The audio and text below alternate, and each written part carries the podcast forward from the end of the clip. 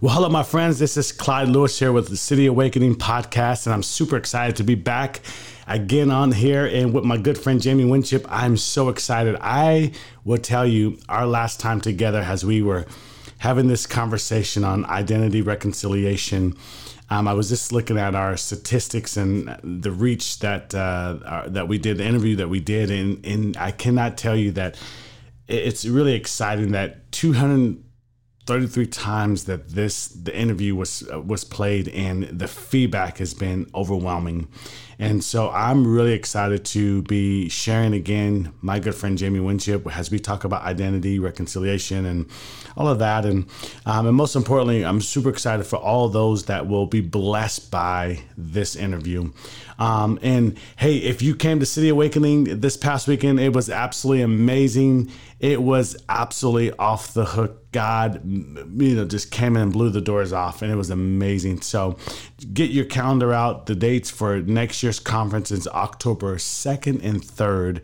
October 2nd and 3rd at the Collective Church again. So get your tickets. Everything's uh, on online. You get your tickets. Go to www.cityawakeningpdx.com. Get your tickets. If you live in the Tri Cities area, we are coming to the Tri Cities Tri Cities area Tri City area. Excuse me. Uh, still overwhelmed from the weekend. Um, so Tri Cities, uh, January 24th uh, and 25th, City Awakening will be there.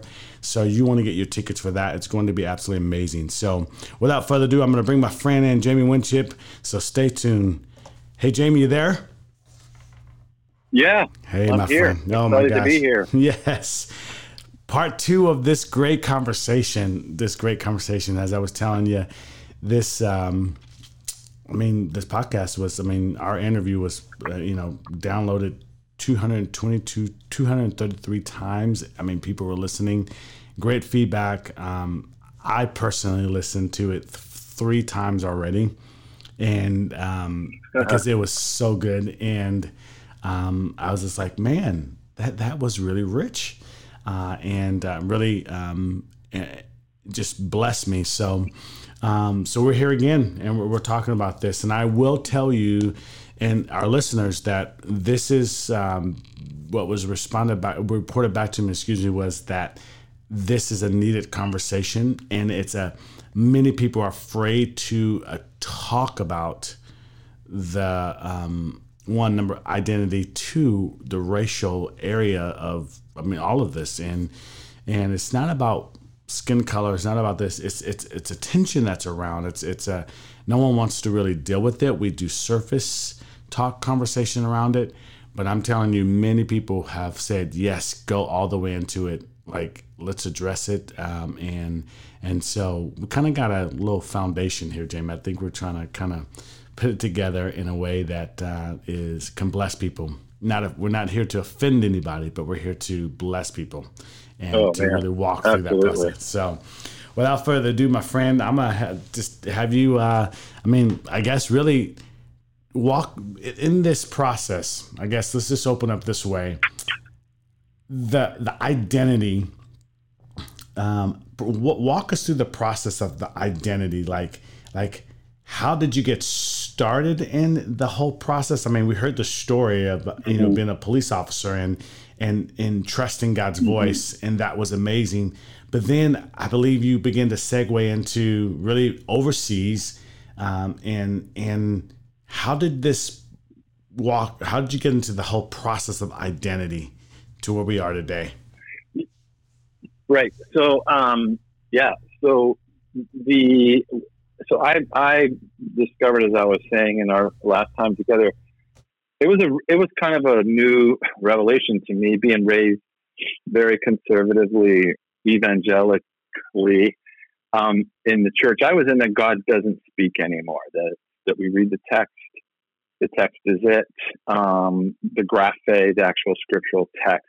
And I didn't know anything about the Rhema word of God or the Logos or the spoken word of God the, through the Spirit, through the mind of Christ, that sort of thing was, was new to me. So as a, as a police officer, I was discovering just the beauty of the God who speaks, the, the, the God who's always spoken to his people. He creates by speaking and speaks his word into us and spoke his word into the world. And so working through that process, and then I was, uh, you know, I I got promoted because I would have these ideas that I would say came from God or um, from creative thinking, because because being a, a person who's transformed, any of us, this one of the signs of the Holy Spirit is create creativity. Um, you're thinking of things in new ways, and you're being transformed by the renewing of your mind continuously. So I was interviewed um, by the U.S. government, basically on this what I was doing, and I explained it to him, and I was offered a position, and that led to us moving into the Muslim world for more than 20 years. So once once we got into that world, this this is again where identity became so important, but I wasn't really aware of it. So now I'm here. I am. I I believe in the inspired Word of God. I believe um, in the the Spirit of God given and um, in Christ. And so I'm using this, and but then I shift out of my what I knew culturally into a completely different culture of the Islamic world. And I'm teaching in a university that's all of my students are Muslims. And I started to speak to them not as people, not as individuals, but as Muslims, as an as as if their identity was Muslim. Mm-hmm. And when you, as soon as I did this, I marginalized them. I had, I dehumanized them. Um, so we all know that when you, we identify one another by group or groupings, that we de, we, we take away the individual identity. We dehumanize, and they just become a monolithic them. There's wow. us and there's them. They're not humans and um, and you can't love them. You can only love others. You can't love them as a box as a. And not only was it them, they were counter to me. They were a counter group to my group. So I actually moved away from what I was learning into a much more intellectual. I just got to prove these people wrong. And so when you go to prove a group wrong, you talk to them like they all think and act exactly the same. I don't know if you've noticed yeah, this. Yeah, yeah, But it wasn't like it wasn't. I wasn't doing what Jesus was doing. Was like sitting down with Nicodemus, and then he's talking to Matthew. It's it's just like I'm just talking to this block of enemy, and so I just started using generalized ideas about the entire group as if none of them thought on their own, which is fairly insulting to a group of people when you're doing that to them. Mm-hmm. Um, and so already I was moving away from actually what God was teaching me through His Word and, and how much He cares about the individual, the, the, the you know the widow and the orphan, and their I'm just on to my thing, and so it produced a lot of actually separation and conflict. So when you ignore identity, when you ignore individual identity, you produce separation. So if, let me just say that if, if I ignore my own unique identity that God has for me, if I ignore it, I become separate from myself. Yes. I have to because I don't actually know who I am. Yeah. Um, uh, oh, I'm just a Christian. I'm far more than that to the Lord, much more than that to Him. Um, so anyway, so we started doing that, and it caused it produced a lot of conflict and you know a lot of resistance and trouble. And I was actually confused by what was happening. Like I thought, you know, okay, they're against us, and it's the enemies against us. And it was I wasn't paying attention to the Lord, asking God, God, what do you want me to know, and what do you want me to do in this situation? Not what's the black thing a Christian does with Muslims, not that thing. Um, you know, and, and we teach we teach this. Oh, you met a Mormon. Here's how Mormons think. Here's how you attack a Mormon's belief. That's that's how we teach it, and it produces separateness. Yes. It produces racism and all these kinds of things. So in that process, so then the Lord was like, "Here we go. Now you need to learn about identity, and Muslim is not an identity, and Christian is not an identity. Those aren't identities. Those are names of teams." And so in that process, a lot four years of absolute frustration I, I, you have to remember that Jesus said very simply, "By your fruit, they know you." Yes. So if I, if someone came and inter- interviewed me and I could say, "Yeah, I really love Muslims," I really, and then they watch watch the interaction of me and a Muslim, they're like, "You don't love them in any way. You're just trying to beat them. You're just trying to make them join your team. You don't love them. You're not becoming all things to all men, like Paul said in Corinthians. I become all things to all men in order that we might win some, he said, by becoming a servant to all. And that isn't what I was doing. I was just forcing my team view on their team view. So fortunately, in all that, and it was really very difficult. And my whole thing was like Muslims are resistant, and they're the bad guy, and they're the enemy. Even though I would read in the Bible, we wrestle not against flesh and blood, but against principalities and powers. Even though I was reading that and watching Jesus, I was living counter to it. My practical life was counter to it. So, um, but in the midst of all that, God's beautiful grace and love towards me, and He wants me to be transformed and um, brought into fully who I am in the kingdom, me uniquely. So I hear rumors after being there five years of this guy, this American. They, they use the word foreigner. That's how they talk. There's a foreigner here. Isn't that funny? That's what they called him, a foreigner. and sometimes they called him. They called him. Um, yeah, they called him foreigner, which is means foreigner, or bule, which means white. They called him the white foreigner. That was their team classifications for this guy. So they used those terms. But then when they would continue on talking about this person, they loved, he was very dear to them, which was odd to me. So he was from the wrong team. He wasn't from their team. That's just how the general category they had from. But when they started to talk about him, they would say, oh, he's one of us. He lives among us. It was really interesting. It was like the Pharisees seeing Jesus. They're like, he kind of sounds like us, but he's clearly not from us. But they love you know, he's one though. of us, but he's not really.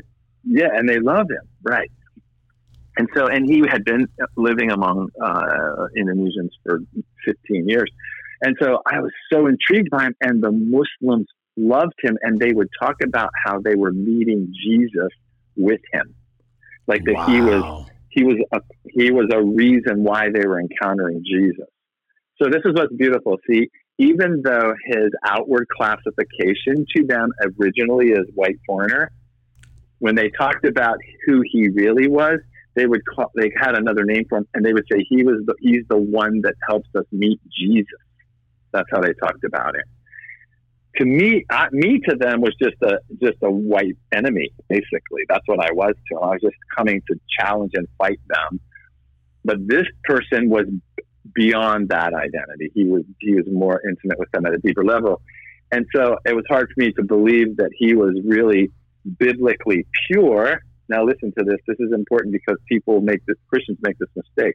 I thought because the Muslims loved him and were, and were being transformed by him, that it had to be false in some way. That it couldn't be true because Muslims are hard and they're mean. See, I just can only think of him as a monolithic enemy. And like, how can they be being transformed? My experience is that there's, it's not possible. They're resistant. They're mean because I wasn't treating them like humans like he was. And so then I became intrigued with, well, I got to find this guy and prove that he's not doing it right in order to justify my separateness. But Jim, in that, did, did you in, mm-hmm. did you feel like some a little bit of resentment towards this guy, or because he's oh like, yeah. like yes. I'm on Jealous. a mission of Je- find this jealousy. Guy. Okay, That's Wow. right. I, I yeah, I was very jealous. This shows you my own false identity that I'm operating in. I wasn't rejoicing because I heard good news about people coming to faith. I was in competition with this guy, and he was clearly winning. So I resented him. Yeah, that's a good way to say it. I was I was jealous of him, and I hadn't even met him, and I so I couldn't I couldn't rejoice with him, you know, because I this happens a lot, and we get competitive with even our own brothers and sisters. And so I didn't want him to be successful. So I wanted to find him so I could prove that what he was doing was wrong and that it was syncretistic and not biblical. Because why would the Muslims be running to Jesus with him when I was doing it and they were mad at me and resistant? So I eventually made contact with him, uh, and it was funny because he didn't want to meet with me. he was like, he was like, he kept saying, "You're going to hurt what we're doing." That's what he said. You're going to hurt what we're doing because you don't love you don't love them. You're in a fight. You're in a you're, you're not interested in them being transformed. You're interested in winning an argument with them or proving them wrong or something like that. Very fleshly, very, you know, um, false self. And so, but he, I finally did meet with him and I had to really beg him to like teach me what he was doing. Because he, he felt like I just I wasn't interested in reconciliation. I was just interested in separateness. So, but he finally agrees. He, he so he starts to train me, and of course, I discover that he speaks the gospel in a beauty and depth that I used to do. Wow! Back when I was a cop, I had lost. The enemy had distracted me off of it. Again, this is important. So when I was a police officer talking to the people I, you know, people I ran came in contact with in the U.S., whether they were black or white or Hispanic or whatever, I, I treated them all as like these are unique individuals and their identity comes from. I mean, they're they're. I can listen to God and God will talk about them and I can speak. But when I shifted into the Muslim world, I was suddenly facing an enemy team, and I changed the way I talked to very combative, very um, me against you. And the Lord was was showing me how racist I was. I I you know, I, he had to put me in a place where like, man, I really just dislike these people because they're not me. And I'm not interested in really them coming into the kingdom and being transformed. It was like I want to withhold salvation from them because I don't like them. And um, and and he, this guy really revealed that in me, and he noticed it pretty quickly, and he would address it. You know, he would say, "These, these, this is, they're not your enemy. These, Satan is our enemy. These people are deceived by the enemy, and our job is to help them be um, meet truth, meet Jesus, which is truth, and truth will change the whole scenario of Christian, Muslim, and all of that will be transformed by Christ, not by the debate between the groups.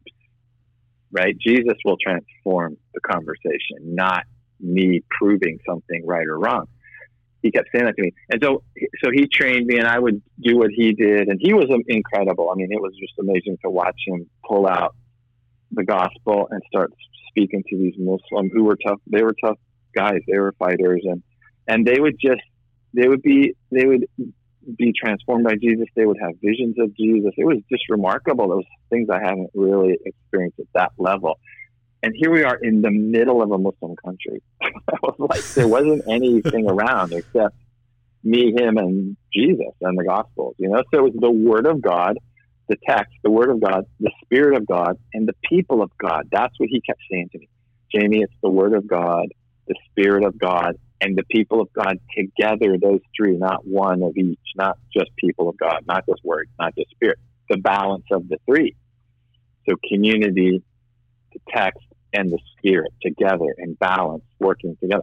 And it was stunning to watch it happen and how much the the the people rejoiced at the good news. That's what they were doing. So I realized what I was saying to him wasn't good news at all. It was just a fight. So he, so I started doing what he was doing, and then one day he's watching me and he pulls me aside and he says to me, he says, "You don't know your identity, do you?" And mm. I got, a, I, offen- I was offended. And I said, what, what does that mean? I'm doing exactly what you do. He said, that's not what I'm talking about. He said, you don't know who you are personally in the kingdom, do you? You don't know your identity. Well, you don't know how God views you or what he calls you. You don't understand it. And I got mad. I was really frustrated. I said, how do you know that? And he said, because you're just imitating me. And he said, I'm already here. We don't need me. We need you but if you don't know who you are, then we can't tell you who you are. We'll never, w- w- you're of no value to us. And I mean, that really stung me. And I thought, wow, how much of my life have I spent just imitating other Christians that I think are better than me? So, Jamie, so be them. So, real quick, so I'm just picturing like I would be like, I mean, like yeah, that stung, but like it's the reality. I don't know who I am. I've lived this other person for all my life. And and I know me. That's I was right. like, how do I if I don't know who I am, then how do I find who I am? Like, I mean that yeah. that's pretty bold that's to a, say you don't know who you are. That's right. And he and he made me truth tell about it. Confess, you know, confession is truth telling. Okay, and go I, into that. And Talk I had to, that. And, yeah, so confession, you know, is not saying uh, is not the, the, biblical concept of confession. It means just means to tell the truth. It's the idea of, that if you write a confession about something, you're not saying you're sorry. You're telling the truth about where you were, what you. It can be good or bad. I confess I'm an American. It doesn't mean I'm sorry. It just means this is what's true or what I perceive to be true. And so he said he was just wanting me to confess that I actually don't know who I am at any deep level. Mm. And no one had ever challenged me on it before. I just blundering, you know, along in really a wrong sense of who I am. And, um, and with little parts of, the, a little glimpses of understanding who I am, but mostly not knowing. And the way he said that he could tell I didn't know was I was just imitating other people. And that's what we do. That's what we're taught. We're born into the world and we start, we think, you know, I'm amazing and I'm an amazing little kid. And then we start realizing, wait a second, I'm not, I'm not as good as that person. Or if I really wanted to be, look good, I would look like that person or I would, could read as fast as that person. And then you fall into this lie of the world that who you are isn't enough, mm-hmm. that you have to be compared to another person who's famous or whatever they are and we all learn that really young. And we and unless it's challenged, we just buy right into it. We dress like other people. That, we just start doing it um, to gain our identity from someone else. And that's what we're person. seeing. And that's what we're seeing right now. Is oh in, gosh, even in, right. when we talk about this race things, if I if I've grown up in a family that is doesn't like a certain uh, uh, ethnic group, um, then I right. form my belief in that, and I don't like that person. Well, when you ask that person, well, why come you don't like them? Well, they don't really know. Is but that my That's family, right. my family, our whole family. It always goes. It always goes back to family, or or I've grown right. up this way. This is all I've known. Right. Exactly. And right. And to to challenge that is, is a sense like I feel like I will lose if I don't have that group, then I don't have an identity, which is not true. But that's how we feel. So yeah. So my just because it's never addressed, we just think, well, this is normal. You get your identity from mm-hmm. your family or your yep. group or your team, and then you protect that team, even if they're terrible. You protect them at all costs, even if they're wrong. The other problem with that is, what if I figure out something about my team is incorrect and I go to stand against that team? Then the team ostracizes you, right? This is yes. Jesus. Jesus is ostracized by his own team because he won't toe the team line. That's right? correct. Yep, yep. So, and and this is the worst kind of pain is when I turn back to my own family and Jesus talks about this, or my own ethnic group or my own religious group and say, hey, you know what? I think we're wrong about this part. And your own group kicks you out or punishes you or shames you because you're not you're not saying what the party line is for the team. Then that means that no team can be self-critical. If a team can't be self-critical, then you just stay blind. You just stay blind. So let me so let me just go with that. So a prophet's job, the prophets of Israel, their job was to be self-critical of Israel. So they would go to their own team and say, "You guys, we're racist. We're ignoring the orphan," and their own team would kill them. So if I say to if I say to my white community, I think we're wrong about this, and the white community punishes me for having a different view than the white community, and the African American community punishes their dissenters, and the Jewish community punch, punishes their dissenters, no group can ever change, ever, never change, and so we just stay separate. That's what happens to us. Yeah, yeah. And, and, this is what happens. This is this is why we have the Holy Spirit is to enable us to tell the truth about where we're wrong about things to be self critical. Um, and, and so confession leads to repentance, which is mind change or a new way of thinking about myself. If we don't have a new way of thinking about ourselves, we'll never be transformed. We can never be transformed. And that's at so, the deepest level, you, making that confession. exactly. At the deepest yes. level, being as truthful as possible at the right. deepest level for the and that is hard transformation. Yeah. Change my way of thinking. That's right. Mm, right. I, so good. I, it, it, I, I, yeah, I, um, it's, can I, yeah, can I tell the truth at the deepest level of who I am at the places where I'm most afraid? That's what the spirit leads us to. is that kind of truth telling, which we know leads us to redemption and transformation, but we're so afraid of it.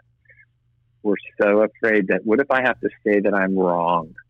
What do I mm-hmm. have? What do I have to say? What, do I, what if I have to say my family's wrong? And Jesus said it. He said, He said, truth telling can divide families. It will divide families because not everyone in the family wants to tell the truth. And if you pick your family above me, you cannot be my disciple. So, if, and this was hard, this is, this is a challenge for the Muslim community. If a Muslim person says, Hey, I think Jesus actually is the divine one, the anointed one come in the flesh, and their tribe or their team says, If you say that out loud, we're going to kill you, they have to make a decision then if the Muslim says, hey, you know what? I think we probably need to be at one with Israel. Oh my gosh. You can't, they're not allowed to say it. But that's what all of our groups are doing to each other. We're all doing that in our own groups. We're saying if you don't say what our group believes about all the other groups, we will kill you in our own group. We will ostracize you from our own group. Right? Yeah. Hmm. yeah. Does that make sense? Oh, it makes and big so, sense. So everyone, everyone's trapped. No one can say they're wrong. No one can tell the truth. So all we can do is point to the other groups and say you're wrong. That's our only option because our own group won't let us tell the truth either. So it's their fault. It's the other group's fault. It's the other team's fault. It's not my fault. And so we're all victims. We all are victims. All of us, not one group. All of us see ourselves as victims of the other groups because none of us can tell the truth about our own group. And this this creates separateness or sin. It creates it keeps us divided. Yeah. yeah. And so that's what really came out to me personally in this when he so so my question was your question, well how do I know who I really am at the deepest levels? And he said, Well, clearly God is the only one that can tell that. Who can tell that to you except God? And so, but I, he sent me to another guy that this is what this guy does with people. He he walks them through the, a discovery, a revealing of who you really are. It's not you. You already are that person. You just don't know it, and you've been deceived by the world. So it's just a process of coming in, and the way you start is to say first all the things you believe about yourself that actually aren't true. So you kind of have to clear the way of all the false that you believe about yourself. Mm. And, and, and that process begins with asking God, Lord, would you just lead me through your spirit, your word and your spirit?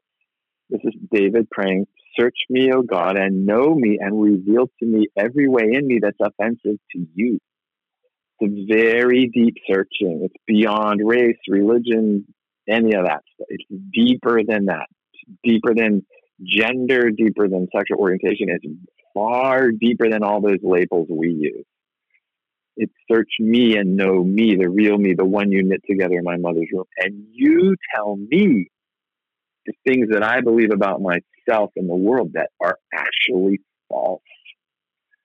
Very uh, Psalm 139 because you're the one that knit me together. You know everything about me, so you tell me. I'm not going to tell you. You tell me. And so I went into that process with this guy, and I it, I it, I just wept. I just when, as soon as I said, Lord, would you just show me all the stuff I believe about myself, say about myself, that's actually not from you, and uh, it just was like uh, poison coming out of me. Uh, because what came out of me is not, you know, I'm white, Irish Catholic from Boston. I'm, that thing isn't what it. It's like I'm not good enough. I'm I'm not good enough to be with Muslims. I'm I never was smart in school. Those are the real deep down identities that are killing us that we never talk about. And so instead of talking about those, we talk about these surface identities because we don't want to get to the real truth about what we really think about ourselves at the deepest level. We don't want to do it. And so I'd rather fight being a, you know, I'd rather fight a Mormon about being a Christian than to get down deep and go, you know what, Lord, I just don't think you even love me. Like, I don't think I'm even worthy of your love. So I'm going to self protect and self promote and self protect and self promote to just try and tell myself that I'm good enough, to try and prove to myself that I'm good enough. And these produce false identity. They produce it. The the and and we learn these false identities very young. And so I just went through that process. And it's an ex- the cross is always an exchange. When we come to the cross of Christ, it's giving away the false and receiving the truth. God, these are the things I believe about myself since I was young. My one of my big ones for me was that I'm that I'm powerless. That was a big one for me. That I'm actually powerless in situations. So if you feel powerless in a situation, your only two options are that you have to give up to the situation and be a victim, or you fight like crazy. You just fight all the time to prove that you're not powerless. So either you know fight or run. Oh, and so both good. of those reactions, both of those reactions will kill you, ruin you. Both. So in a group, then if I'm in a group and all of us are in the group are actually afraid, and the group decides, you know, what we're going to do, we're going to fight. We're going to prove that we're not afraid. We're going to fight. Then you have a gang. Now you have a gang. And any, whether it's a church gang, a religious gang, a street gang, a political gang, you're now a gang and you're going to beat up everyone that says anything wrong about you or anything mean about you because you're just going to go around and prove to everyone how tough you are. And that causes wars. That's countries do it to each other because individuals do it to each other. Yeah. So, uh, so, so we can't ever really tell the truth about. You know what? I'm actually quite afraid. That's really. I feel powerless and afraid. We won't tell the truth. If we would say to Jesus, "I feel powerless and afraid," and we give that to Him, He will say back to us the truth of who we really are. Like He said to Gideon, not only are you not powerless, and not only are you not afraid, you're my mighty man of valor. That's your true identity. Let's live in that one. Come with me, because you can only do this with Christ. Come with me, walk with me, follow me, and I will make you into the person you really are, which is my mighty man of valor, or my president, or my leader of a company, or my writer, or my whatever it is he calls you that is really true about you and that's what I did with that guy, and it was it was it was quite dramatic for me. But so, it was all, but it was already all, it was already all there. And so, Jamie, when he walked you through that process, was it like a two day process? Was it a, like a you know a whole day process, or was it like a a, a short meeting and he just literally walked you through, and you felt yeah. a shift in inside of you? you felt like the intimate love of the Father, like right there with you? Yeah, 20 minutes, maybe 20 wow. minutes. Yeah. Yeah. And the long part was me just puking out all the bad stuff. That was the long part.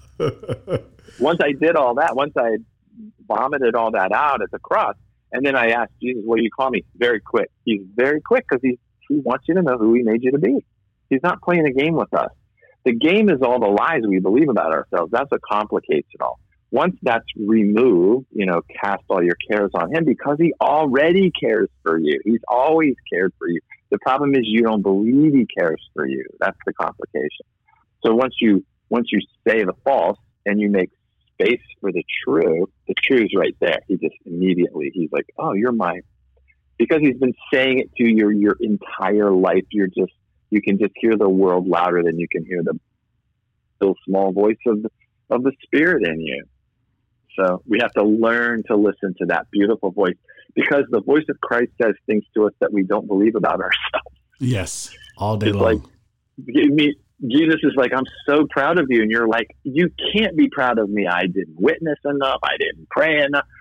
You can't be proud of me. Oh, no, I'm proud of you. I've always been proud of you. Why? Because I made you. That's what he says. I made you. I'm proud of you. You don't have to earn it. I you have to receive it and then live like I'm proud of you, which are acts of worship. Then I share my faith as an act of worship of the one who's proud of me, and he's proud of you too. And then you start to share the kingdom quite powerfully and regularly because you're sharing it from your true self. You're not trying to make God like you and prove that you're religious and all that stuff. So, isn't it right, Jamie? Though, has that as you get through this process, you get on the other side, and and and it's often I've heard you say it's got there's layers and layers to your identity. Oh, oh yeah. It's like oh. layers. Yeah, because that's right. It because the discovery of who you actually are in Christ is an eternal journey. It's so deep and beautiful. You you you want you don't can't get to the. Exactly. It's like he says, like Jesus says to the Samaritan woman, "If you drink from me, if you will let me serve you, from you will flow rivers of living water. Not like one day of living water, rivers, and they will flow from you um, because that's the depths of who you really are in the kingdom because you're a masterpiece created by God before the foundation of the earth that reveals his glory to the world and to the heavenly realms. And so, yeah, every time I every time I think, wow, this I really appreciate Lord who you made me to be in this season of my life. And then I discover, oh my gosh, there's a whole nother level to this. And there's a whole nother level to this season. And and always it's removing the false and then you go to another level, and then there's another level of false, and you go to another level, and so it's a regular presenting your body a living sacrifice, holy and acceptable, not conforming to the patterns of the world, all the false identities of the world, but being transformed by the renewing of your mind. How often? All the time. And so, what believers should be saying, you know, last year I was like this, or two years ago I was like this, and now I'm like this. And then two years from now, I'm like this. It's this constant transformation. It's not a one and done ever with Jesus. Never one and done. It's a beautiful, beautiful, eternal journey of just being in absolute awe of who God is and also who He's made you to be. It's and, so stunning. it's what people are hungry for. Yeah, people are so hungry for that. And I hope you guys listen yeah. to that part is that this is not just a one time deal. This is like, this is a journey. This no. is life. This is like every day walking yourself through this process of God, what do you want me to know? What do you call me? And God, in this layers, the enemy will always speak to a false self. Always. Yeah. God always speaks right. to the truth. Yes, that's, the true self. Right. Yeah, and you and you know, it's like in the scriptures, how many times does Jesus do something in front of the disciples and two verses later they're worried about it again? He has to keep reminding them, look, don't stop going back to zero every time on this stuff. Like, learn who you are. Okay, now here we're going to go deeper into who you are. Okay, now here we're going to go deeper into who you are. And stop going back to I'm nobody again. Stop going all the way back to zero because this is a long and beautiful journey. And you watch them learning, they're getting it. And then into Acts, you know, and then they have the Spirit, and they're like, you can kill us and we're not going to stop. Whereas in the, you know, of course, in the Gospels, they're like fighting over who's in, who's first in heaven, and we, forgot the food. You know, they're that kind. But boy, you watch them start to really learn who they really are in the kingdom of God. And then when it comes to Acts, then they spread out and go across the world in their very distinct and unique identities to reach a very diverse world. Oh, that's so good. That's so good. And so, Jamie, when he walked you through that, the process, did you go back to the guy that told you to go find this guy? Yeah. And did he? Yeah. And what did they start training you? Because I know in your mind you're thinking, okay, I got this now. I've got to be able to go back and, and train our our team and, and, and our people so that we can be right. effective. Uh, uh, right. In reaching, because I remember one time we were talking and, and we got into the. You were sharing a little about um, the guy that trained you, um, and he said something about you don't know how to talk to Muslims. That's right. I yeah. think that was one of the big pivotal right? points yeah. for you. Like, like, what do you mean? I didn't know there was another way or um, to talk to them.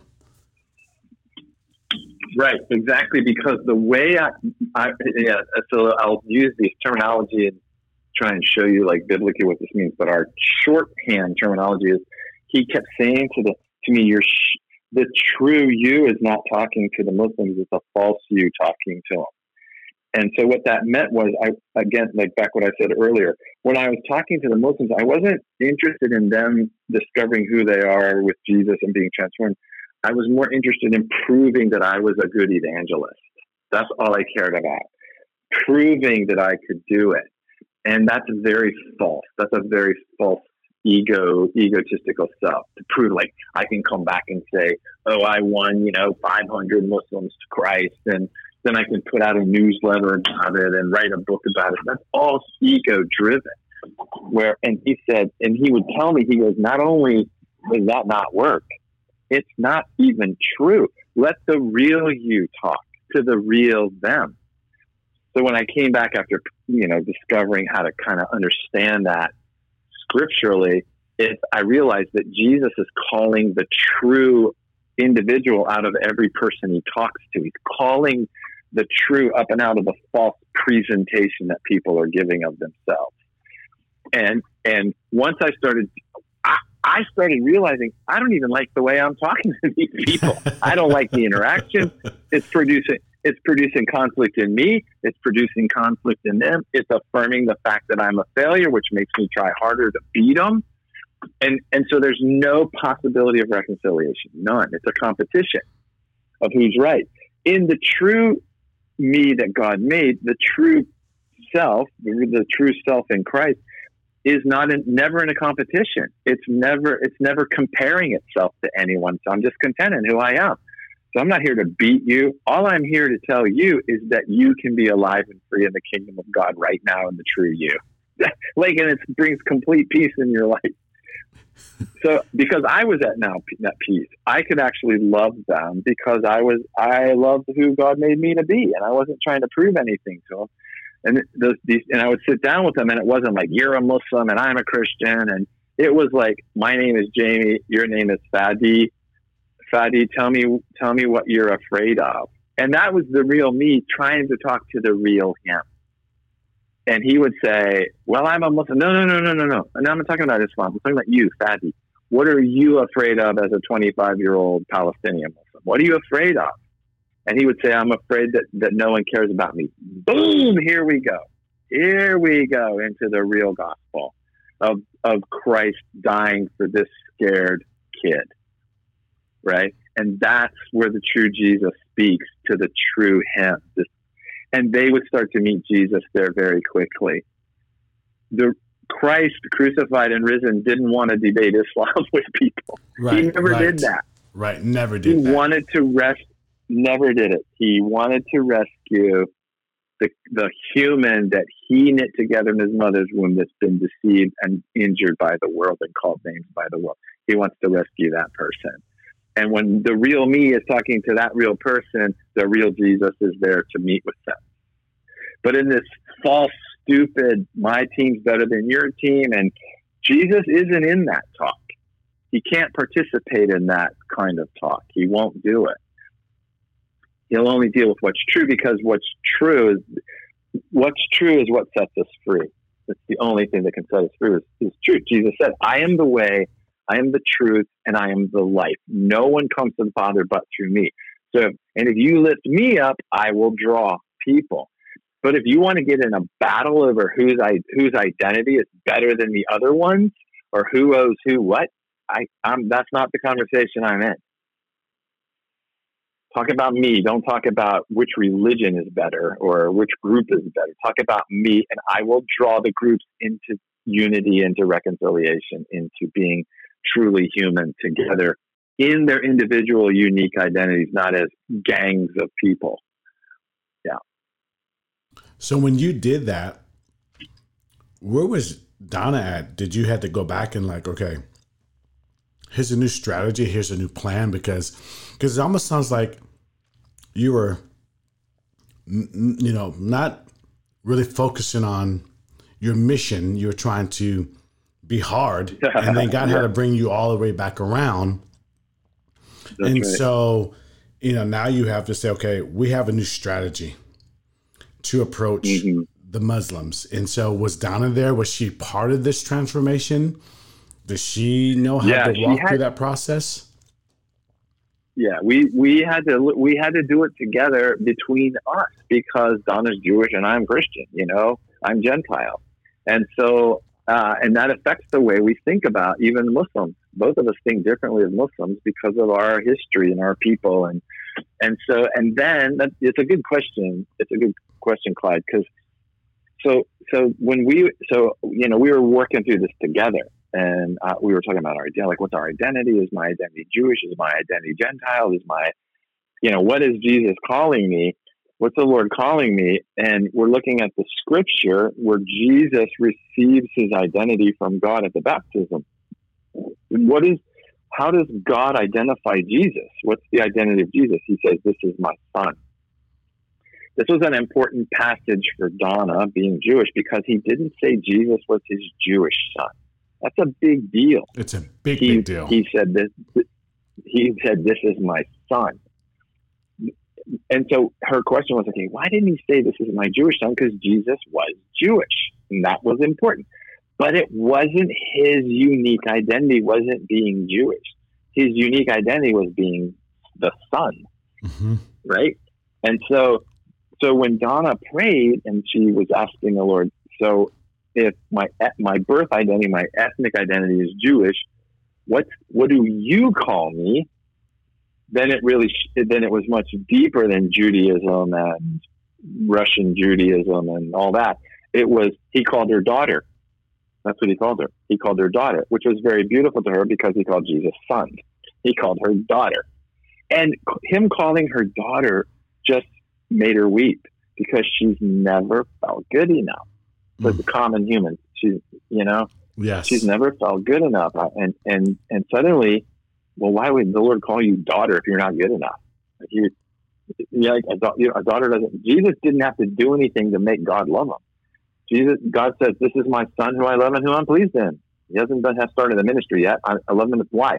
Because he's my son. That's his identity. I love the identity that I created.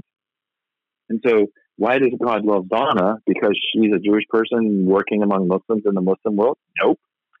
He loves her because she's his daughter. That's why. That's it. By faith you've been saved through grace, not not of yourselves. It's a gift of God, not of works, not of missionary works, but it's a gift He gave you. He gave you identity. He's given you an inheritance in Christ. Receive it and if you go move to the Muslim world, do it because that's what he's asked your unique identity to do, not because you're trying to prove that you're valuable to God or to other Christians that you're, you know, more committed than they are or something, which is what we do, right? What yeah. we do. Uh, it's because you love him and he asked you to be there. He invited you to live there. And that, it, it, it changed everything about the way you look at Monday morning. Every, because now I'm not getting up to prove stuff to people or to prove something to God or to prove something to myself. I'm getting up to be who He made me to be, with at rest in that. Already, it's already there. We're already have it. We're at rest now. Let's move. Let's discover all that that means, and then you're on the lifelong, amazing, beyond what you can ask and imagine journey. There it is.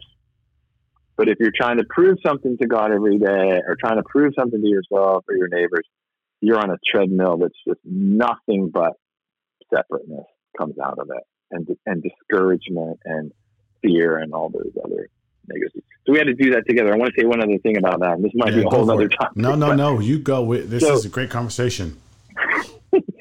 so when her and I were doing this together, so this, this was we've been married 36 years, and so this was this was when we were, you know, just for everyone knows, this is when we were 41 when we were doing this. It wasn't like we were 20.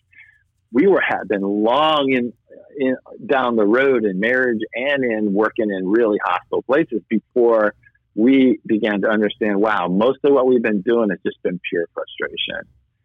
God was in it. God was leading, but we were. It was so hard for us because we weren't operating in who He really made us to be.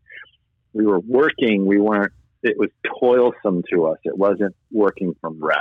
It was it was painful. Um, and so, um, so in, anyway, in the process, we had to, it was like Donna said to me one day, so I'm not supposed to get my identity from you, from me, Jamie. I was like, wow. And I'm not supposed to get my identity from her, Donna. In other words, you don't get your identity from your spouse. Oh, that's so good. Like that was oh, pretty. Yes. Oh, that's that powerful. pretty. That was hugely powerful to us.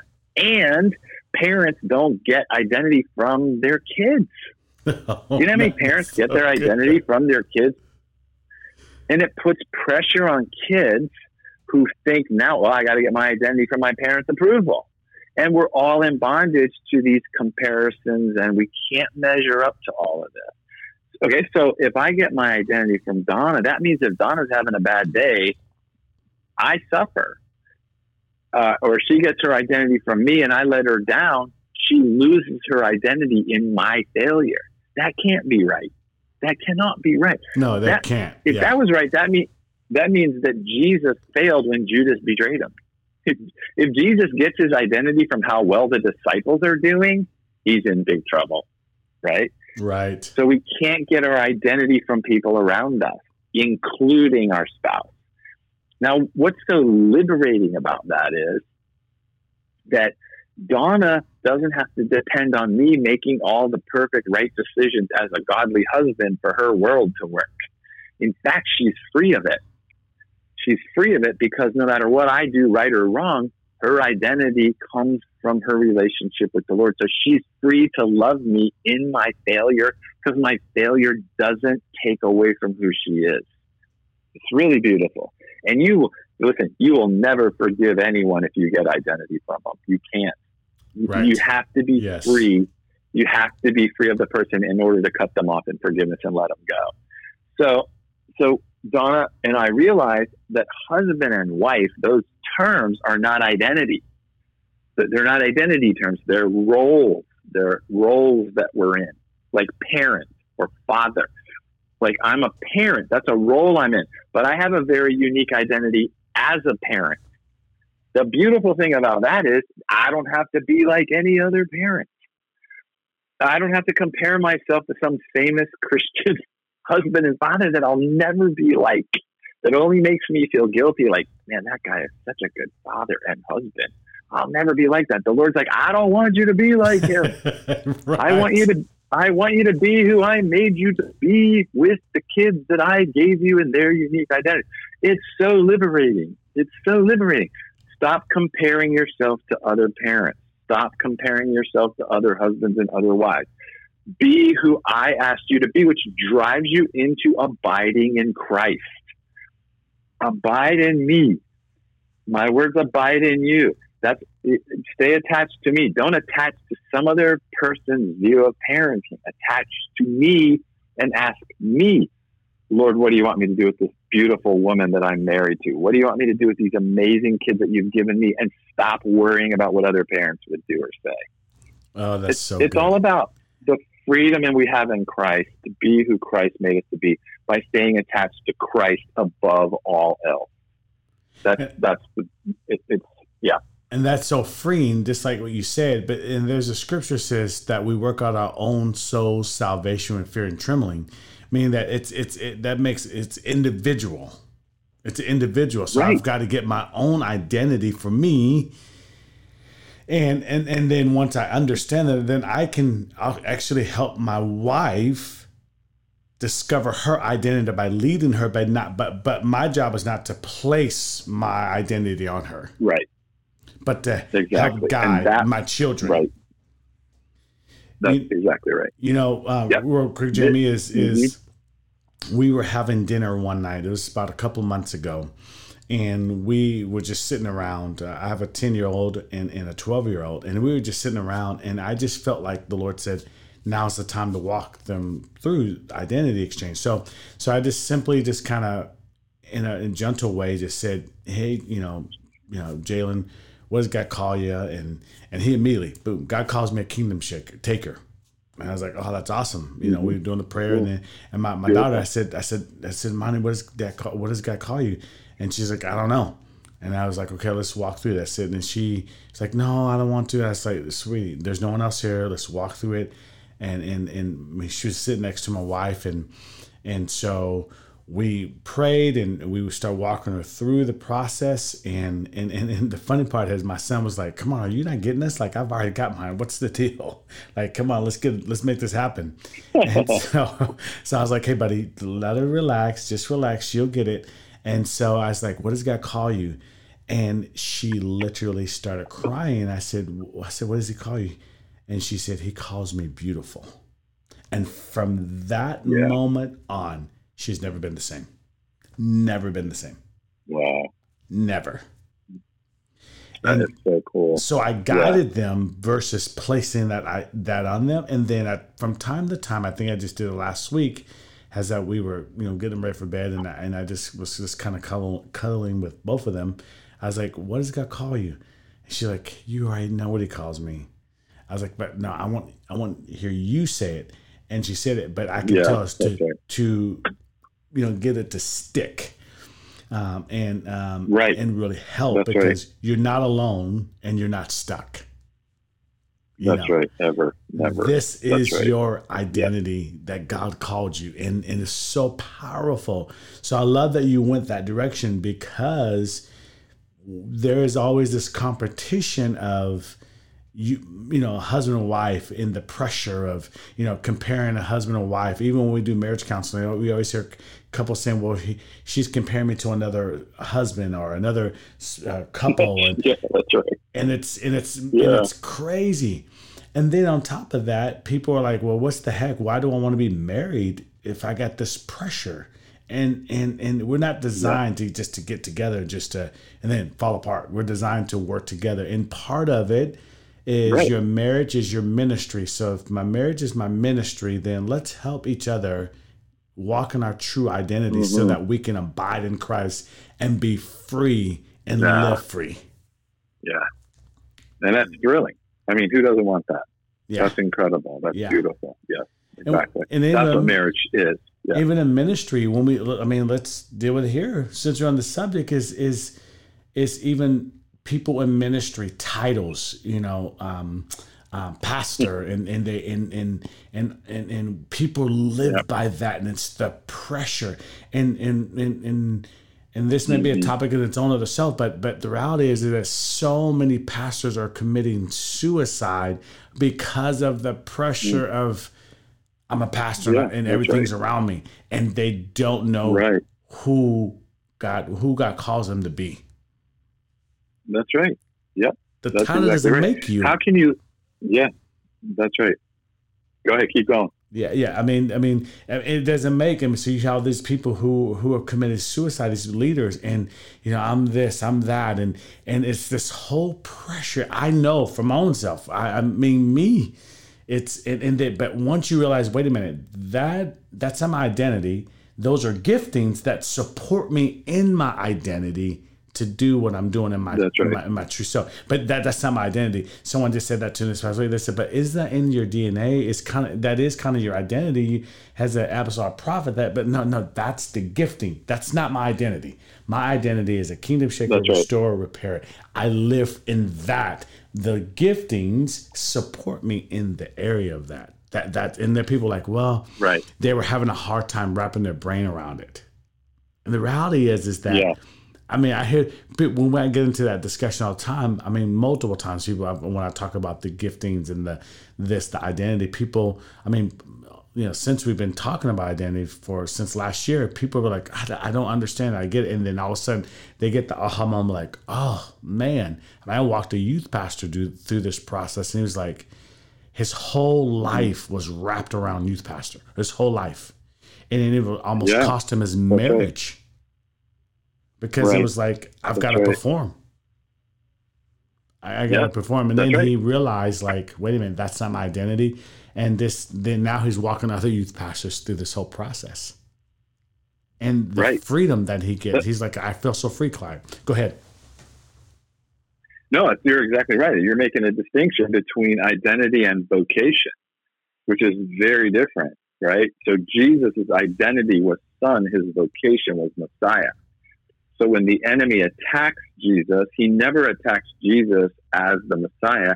He attacks Jesus as the Son. He says, if you are the Son, and that's how he attacks him because he's attacking the identity of Jesus, not the vocation of Jesus. The vocation doesn't matter if Jesus loses his identity. The vocation is pointless if it's not the Son that's doing the Messiah. There has been lots of Messiahs that didn't work because it wasn't the Son as the Messiah. So people people that are getting their identity from their vocation is is you're going to die in that for sure. It's like you know professional athletes that don't play anymore, or the, the whole series of police officers in New York City that retire and go out in the parking lot and shoot themselves on the day of retirement because they have no identity apart from the vocation. They don't know what it is. Yep. And um, and and so and so you know, lots of people get their identity from their vocation, and pastors they it's easy to because that's what people call you. You're a pastor. You're my pastor. It sounds like an identity. It it may be that God calls you pastor, but it's or it but it's probably deeper than pastor. It's like what kind of pastor is a general term. Maybe he calls you that, but what kind of pastor and pastor for what and pastor for who and pastor where? These kinds of deeper identity questions. And in in the gift the other day, what's the difference between gifts and identity? And I just said, just think the every human is unique. There's how many fingerprints does God have to come up with? Endless, because He wants everyone different. But there's a set list of gifts in Scripture. There's a limited number. So that means there's a limited number of gifts going to unlimited numbers of identities. So there you go. There's your gifts are from God, and they're part of they're part of what God has given you but the identity is unique and the gifts are more general actually. There's a limited number. So i might have the gift of prophecy or tongues or but my identity uses that gift in a very distinct way as opposed to someone else that has the same gift in a different identity. So god is very big if you look at the whole of reality. He's big on diversity really big on diversity. He doesn't like uniformity. And so it only makes sense that every tree, every human, every flower is distinct.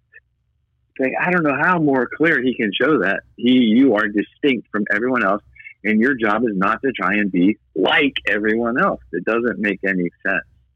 Totally so, sense, yeah. I mean, my good friend Shauna, we were talking about this this whole this past weekend about it, and during her conference and, and she was just I mean she was she brought some some great things. I was like, oh, I didn't even think about it that way. Even after we got done, she was talking about the whole you part of the identity and the giftings and, and how it all plays into it. Basically, it's that funnel that your your giftings funneling you into your true self.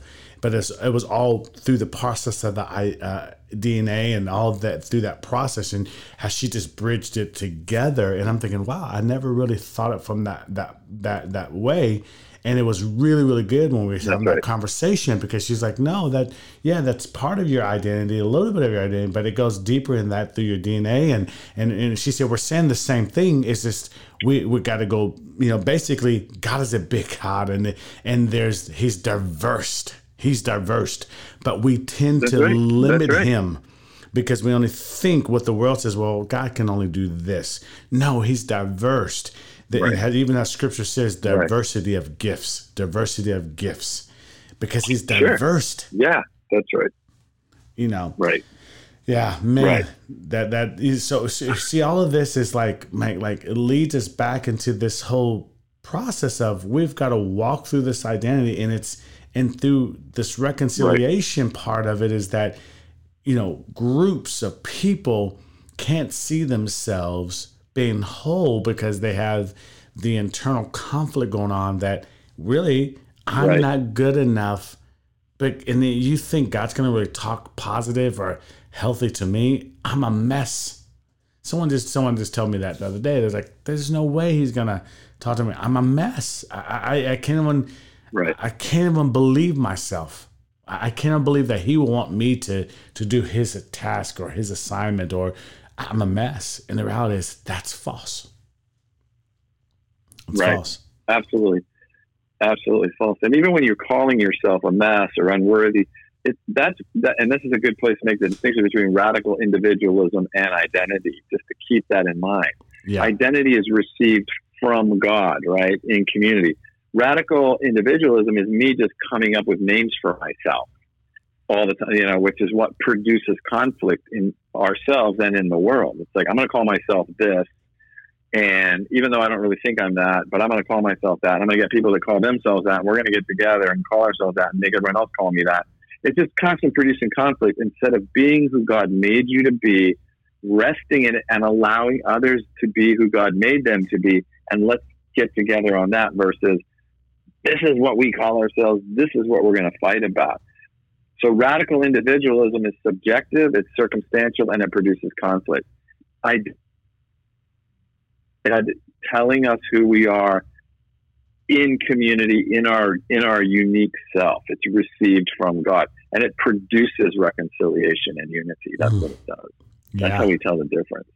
Yeah, that, that that's so good, Jamie. So tell me, as we as we this whole process of identity, as we walk through this whole process of identity, now that we really can know, how do we now start start really? Let me say it this way: start healing these these these groups you know the this racial tension i, I man i believe this is clear as day is this is i believe this is the the key to healing is i first got to understand uh, yeah. identity my identity first before i can say right. my friend down the street or person next door to me i've got to deal with me I, I know my identity first and and really be start reconciling some things inside of me once I do that and understand what God calls me, then I can out of that I can start walking into that place of healing.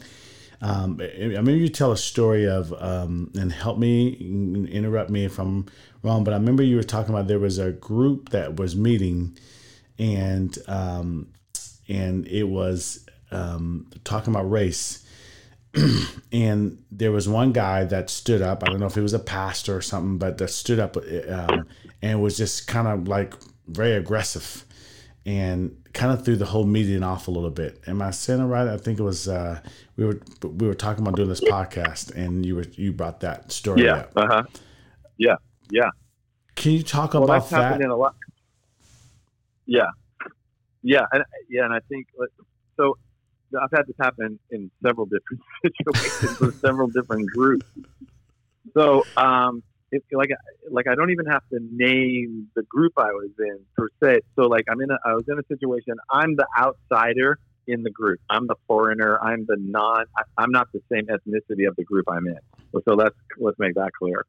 So I'm in, but I and I'm invited into the group. So I go into the group, and the I know the group has a lot of solidarity based on their ethnicity and their religion. They, that's what that's what holds the group together is their ethnicity is what holds them together as a group. I'm not I'm not of that ethnicity, so I go into the group. I'm invited in. That's important. I'm not trying to force my way. I'm invited in, and in so and then so I I'm invited to say something to the group, and I so I say something about identity in the group. Well, what so what happened was, so you, I mean, I, the the listeners can. It's like a good case study because this happened. This happened many times in many scenarios that we've worked in all over the world. So, um, so I, I'm speaking in the group. The leader of the group, when I said something about identity coming from God and not from anywhere else, that's, that's all. Actually mentioned Jesus receiving his identity from God and not from his ethnicity. That's what I said, basically. Well, you can imagine how threatened the leader of that group felt. I mean, I'm saying this. It it threatened the idea. Well, if, if identity doesn't come from ethnicity, then what's holding this group together? Right? Right. Nothing. I mean, that's the fear. It's like we suddenly have no reason to be together, which isn't true, but it's the lie. That's the lie. Um, and so let me just, I'll say it this way. If that group is held together based on a gender, then that group is being held together by a false identity. If that group is being held together by a religion, it's not a not identity. That's false identity. That's being held together by fear and self protection and self promotion. So the person, the leader stood up and really attacked my ethnicity right? Right. Um, and who I was and what I believed about God, and just went on the attack. So, so in that, it was very heated. I didn't say one word. It was just, but the attack was very insulting. Um, and so, in that process, here's what, if I got my identity from what people think about me, I would have had to fight back, right? Right. Yep. If if I don't if my identity doesn't come from God, then I either have to self protect or self promote in that attack, which means I have to join in the conflict. Um, however, I don't want to just quit and go, yeah, you're right, you're right, you're right. That that's not helpful either because that just allows the falsehood to continue. So here, so here's what what motivates the leader to go on the attack like that? What this is this is my thinking because while he was doing it, I was asking God, "What do you want me to know, and what do you want me to do in the situation?" See, because I'm not threatened by the situation, because I'm like, okay, these people think I'm stupid, or I got to show that I'm not weak, or all those lies that the enemy's trying to use to promote conflict. I'm just saying to the Lord, tell me what you want me to know right now, and what do you want me to do? So I'm staying inside of my true self, not letting my ethnicity, my background become an issue in the discussion I'm, because because I don't get my identity from it. So, uh, and and this is what my sense from the Lord. The Lord is like that. The the reason this person is yelling at you and screaming at you is because of you've produced fear in the room, and it's causing their false view of themselves to jump onto the attack, which is which is the other person's belief that are you saying that our group's not valid? Are you saying that we're not valid? That I'm not a real leader? That our group's not a real like all of those lies, all of because all of their identity comes from the color of my skin, the, my belief of God, who my parents are. All my identity comes from that. So if you attack it in my mind in any way, I must defend. I must fight.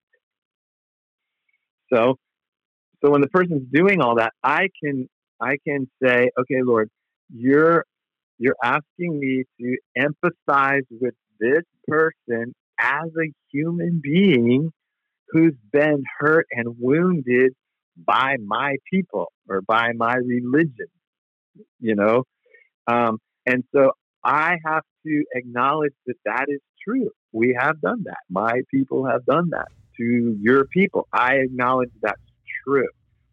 So I'm if I was in a false identity, I would have to try and justify that, deny that. I don't. I don't have to. I'm like, I get you. I, I, I'm. I don't think because I wasn't in it, but I do understand. I do know what it's like to be afraid. I do know what it's like to be feel powerless and worthless. I do know that as a human, and I am agreeing with you as a human that you that is what you're speaking from. I agree with it. So we're never going to be able to if we're going to discuss how different we are based on where we were born, who our parents were, and all that, we're never going to resolve it. But here's where we can meet in our fear.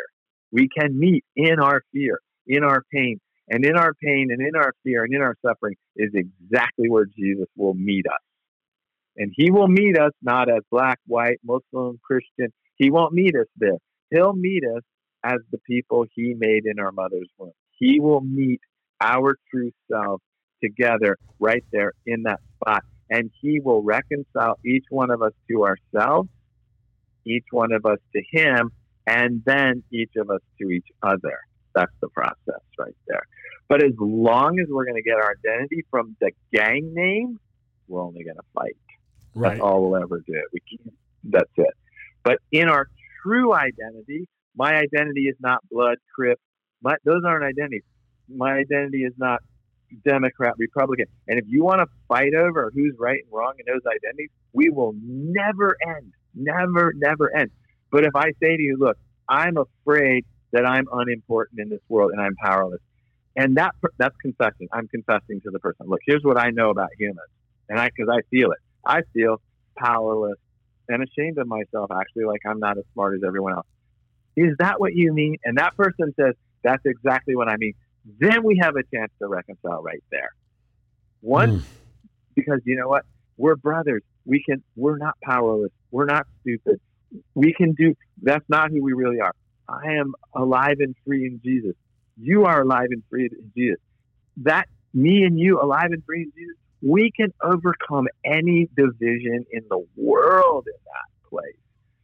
But if we're going to emphasize the separateness, we'll never get out of it. Wow, the and see those those data right there is the question is, do we want to get out of it? That because if we want That's to right. get out of that, That's that's right. we must be willing to And- walk ourselves through understanding who we are, whether unbeliever or a believer. Because it- I just wrote in my notes here is, um, and I've heard you say it multiple times, is that I this whole identity can it can be it can it can go anywhere because everyone That's is in we all have the That's same right. common thing is fear and all Right. of us Exactly right. Can be transformed through the power of identity, whether you're a believer or not a believer. But the question is, are do we really want to get out? Do we really want to be free? Whether not believer right. or or a believer, because this identity is so verse, it's, it's versatile, it's universal. It, it is it is it because it's what it is. And so when we in those groups like you're talking about, in that group, you I've been in those groups, those settings, and it's tension. Well, everyone has you can tell everyone what's the identity over the group. Well, we're coming against this particular people, this particular group. Right. We're coming against this particular gang set. That's the identity. Corporate identity and individual identity. Right. And and people don't understand there is a That's right. corporate identity and there is an individual identity. And and, Yeah. the, and what like Jamie was talking about, what holds people together is a corporate identity. We're all believing the same thing. We're all believing the same purpose, and we're not going to deviate from that. And, we're- and when you believe that same thing, we isolate, we separate, and go into isolation Right. versus saying, "Wait a minute, hold on, let's we're thinking about this all wrong.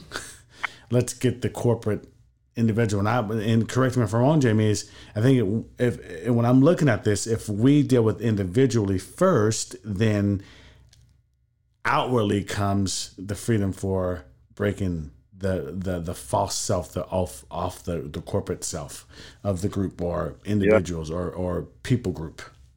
Um, That's and, right. But we're afraid to deal with that. We're afraid That's right. Because what are they think about Yep. us? Am I going to lose out? Am I going to be ostracized? Or am I going to be kicked out of the group? Or That's right. or am I going to die? Mm-hmm. I want to die in this group. And people die in groups. You know, people like, well, this is I'm here for a lifetime. Well, what is the identity of that group? What's keeping you together? Do we really want to change in America? Um, and and Right. Jim, I, I know that you talked about this last week, and I was hoping you were going to talk a little bit more about it last the last time we met. But you were talking about the economy. Man, I'm wow.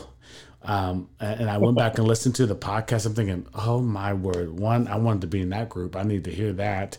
Two is that that this right here, that whole economy also is attached to this racial tension because it's Oh, fighting over yeah. money. It's uh, fighting over the political groups. It's fighting over this. And guys, hear me. Hear, I just want you to understand. We're just not talking about this racial thing. It, race is also the whole political as well. It all goes into that. And so I really want people to That's right. understand that that man Jamie's heart is not trying to say isolate different pockets of uh, ethnic, ethnic groups or anything. We're talking about this thing as a whole. Um, oh, I mean, yeah. because I've been in groups and conversations like this, and it's always about individual groups, pockets. We never address the whole part, the whole, the world, the, the issue that we have, the political, religion, and the people. But it's but this whole economy thing is so big that people are like they're they're in a um, I think you talked about it the other day. It a scarcity, scarcity, right. and we are locked right. up in that. Yep. So, would That's you right. just Yep. you kind of flirt with that a little bit? Yeah. So it is. You're right, and that's a good way to say it. So there, we call it the me story and the world story. So I have my own story. Story. All of us do our own identity. We have to understand what is my true identity. What is what is the identity that God has given me uniquely in the kingdom of God? Who am I? Once you have that identity, once you understand, you have to recognize that we live in a world system. The whole thing is built on a lie. The entire system is built on a lie. The entire system, world system, I'm saying. But when I say world system, I'm talking like the book of Ephesians, where Paul says we have there's the prince of the power, the ruler of the air, the powers. We're not wrestling against flesh and blood. We're wrestling against principalities and powers and spiritual wickedness in high place. The the whole world system that we're in is built on a, the lie of scarcity and separateness. What that means is that um, in this world, we this is what almost all of us believe, apart from Jesus, it's all you believe, is that this world has limited resources. There's limited jobs, there's limited oil, there's limited water, there's limited fame, there's limited money, and we're all in a race and in a competition to get our piece of it. All of us believe, we all believe this. Churches operate in this model. Nonprofits operate in this model. There's limited funding. We can't work together because we got to get funding for our project and other Christian groups got. And it's a competition for people and the whole thing. So it's, it's called a scarcity model of economics. So it means that I'm separate in the universe from everybody else, and I'm in competition with everybody else. And so I have to self protect and self promote in order to secure my piece of the pie and and from and keep it from everybody else. In that mindset, and I might be say I love Jesus and I have Jesus in my heart, and then I go out and I participate in this model. And so, in order to do that, that means I have to dehumanize people around me in order to beat them for my piece of the pie. So I have to marginalize people and not think of them as people like Cain did with Abel. So when the Lord says, Where's your brother? And Cain's like, That's not my brother. He has to, it can't be his brother in order for him to kill him. Like, he can't kill his brother. So it has to not be my brother. That's not my brother. And so I can exploit them, use them, kill them, enslave them because there's a limited a limited gold in the world and I got to get my my amount. And so then all the groups go into competition for the limited resources. And the more people in my team, the more in my group, the more I can take more of the resources. And this is the whole economic system. And so if you've beaten me out of the resources, I'll get more power and I'll come and I'll beat you and then I'll take the resources. And it's a, and again, it's a fight we can never get out of. So one quick example. So we're working in the West Bank. A Palestinian will tell you that the Israelis have stolen everything that we have over the last hundred years, and, they'll show you the truth of it as far as they can see the world and everything in it. And they'll say that we are, that the Israelis have blocked us and trapped us in every way, and we can't escape. So the Palestinian is saying we are victims. Okay, any the the victim, a victim is to be a victim you have to say that other people have power over you, that they control your future. That's the mentality of any victim. So I here I, I'm white. I you know I'm I have have privilege in my life, but I can still see myself as a victim to taxes. I see myself a victim to counter political parties. It's my belief that these groups own my future unless I beat them, unless I destroy them or something like that. So the victim mentality, it, it's not a true identity. It's but you have, but I might be, it might be real that I'm not as, I, I don't have the same economic power that another person is, but I'm not a victim. So the whole thing for helping the Palestinians move towards peace was taking away the victim identity, which is the Israelis actually, even if they want to have power over you, they don't. Actually, they don't. They have it because you let them have it in the sense of you, you don't think God's greater than any, you think Israel's greater than God or the U.S. is greater than God. Once one young Palestinian realized, wow, I get my identity from God. God is the one that enables me to live on this planet, not the U.S., not Israel, not anybody. It's God. And there's more than enough in this world when I'm abiding in Christ. And suddenly the barriers to their future go away. It's really fascinating to watch. And they realize that not only are the Israelis or the Americans not my enemy, they're actually they actually can be ways for me to access greater levels of who I actually am. And then and and so it takes away the whole life. Like I got to fight these people the rest of my life, and, and or they got to pay me back, or I'm going to beat them. It takes it away, and they realize, oh my gosh, I am absolutely free of all of this nonsense. And that God can bring opportunity from even if the Israelis try and prevent it, when God brings it, it can't be stopped. Right? So no group has authority over me, even if they intentionally try to have it over me. So you're so this is the freedom that we're talking about. Yes. And it's not dream world pie in the sky. It's Paul singing in a jail cell. It's Paul realizing I'm not ashamed to be here because I'm free. You know, I'm not. No one can enslave me. And Jesus, like Pilate says, "Don't you understand? We have the power of life or death over you." And Jesus is like, "No, you don't. You do not. I lay my life down. I take it. Up. No, I am a victim of nobody. I that's what do you that's even unto death, Jesus is saying. I'm not a victim. I'm not a victim. I'm not a victim. Once a, once a person stops thinking like a victim, then everything changes in their life. And all God is saying to all of us is, you are more than conquerors. You are more than con- you're not victims.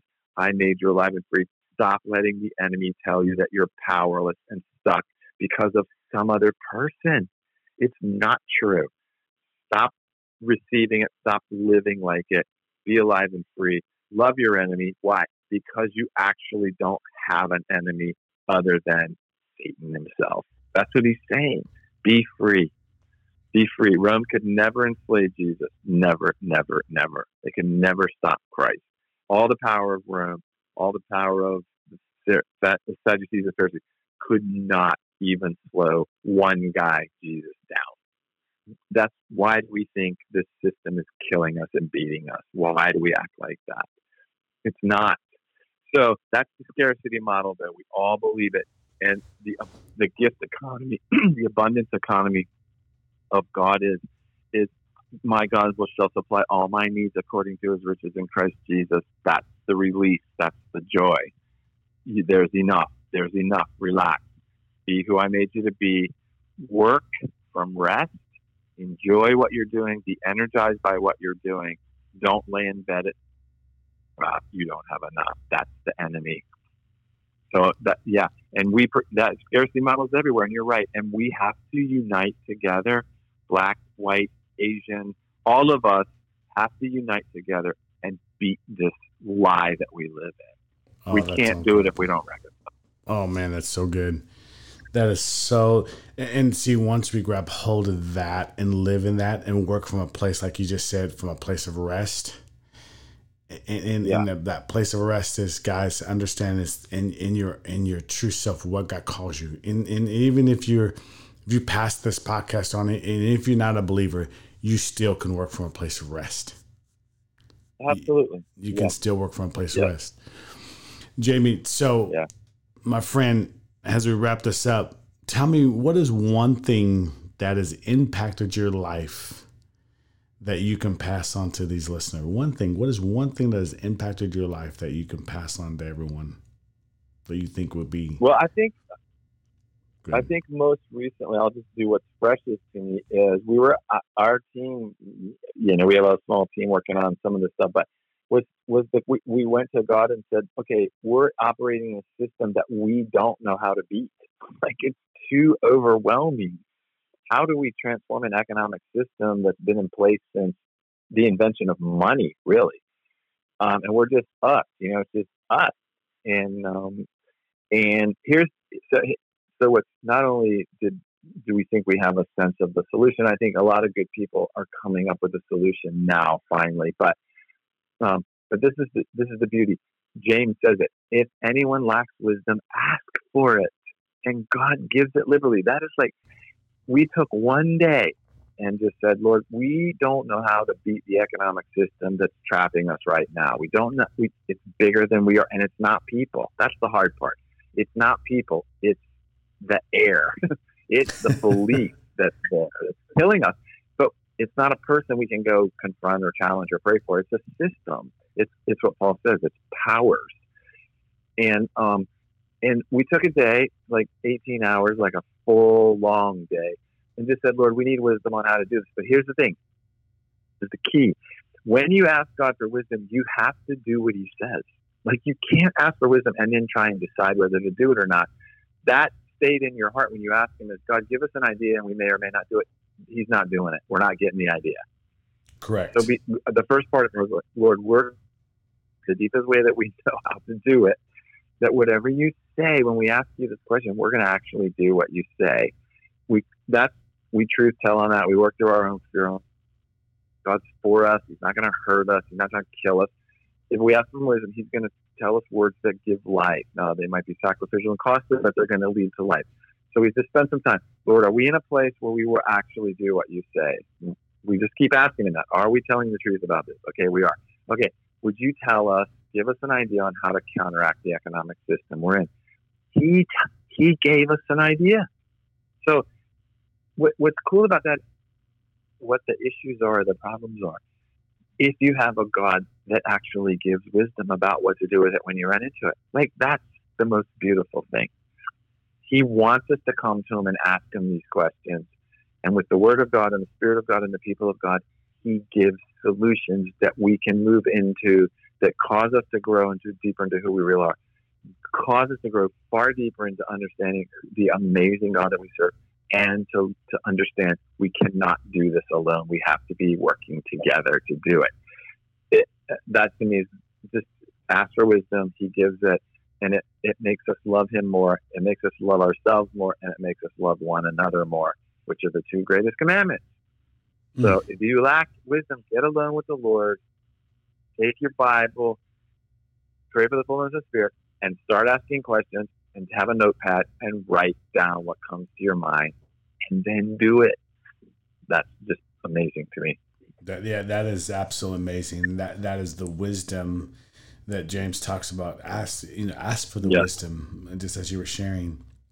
And guys, I want you to know right. that you know this whole idea um, of you know identity reconciliation. This is it's real overwhelming, and you know two podcasts is not going to do do it, but but getting to talking about it and having some solutions or some strategies. I think one of the biggest things that the focus is is to say, let's get um, moving in this direction. Sorry, no, you're good, buddy. Um, in in talking about identity, I believe identity, as I said before, is is the key to this reconciliation and and and helping people really understand what they've been called to do and that you can my friends let me challenge you to call you to action is to say you can walk and discover your true identity and help others in right. around your community to really break down this racial tension. Is so big. Everyone's against everyone. Everyone is eh, trying to figure where life is. Everyone is like jamie just talked about the you know the economy part of it. There's the political part of it. But at the end of the day we have the most powerful person that lives inside of us and that's the holy spirit that can lead us and guide yeah. us and shepherd us into our true self and that true identity which is in, that god gives us and so, Jamie, I man, I just appreciate you so much for taking the time uh, to to. I mean, yeah, thank you. Talking through this process, and um, and I just wanted a conversation.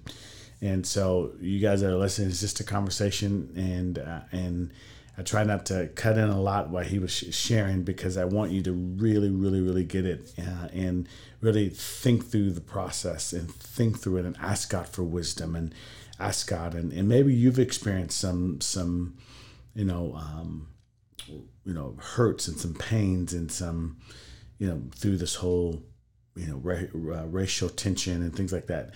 This is a yeah. time for the church to stand up, and you can do that. I promise you guys, man, in your in your identity, live from that part. Get wisdom, live from that part, and watch God truly, truly use you in in, a, in, a, in an amazing way. So, with that being said, thank you once again, Jamie, and I appreciate you guys yep, so much. Thank, thank you. you. Thank you for listening to our podcast, uh, City Awakening podcast, and uh, we appreciate you. And I think uh, next week, or actually this week, we'll be having Mike and Janelle Friedrich on talking about marriage. And so I'm really fired up for that couple. They know Jamie as well. And, um, and it, I mean, it, I would tell you um, that part of their message will probably be on, you know, marriage through identity. And so trust me, it's, it's going to be a great, great conversation, just like this one was. So take care. God bless you. We love you so much. And we'll talk to you soon. Take care.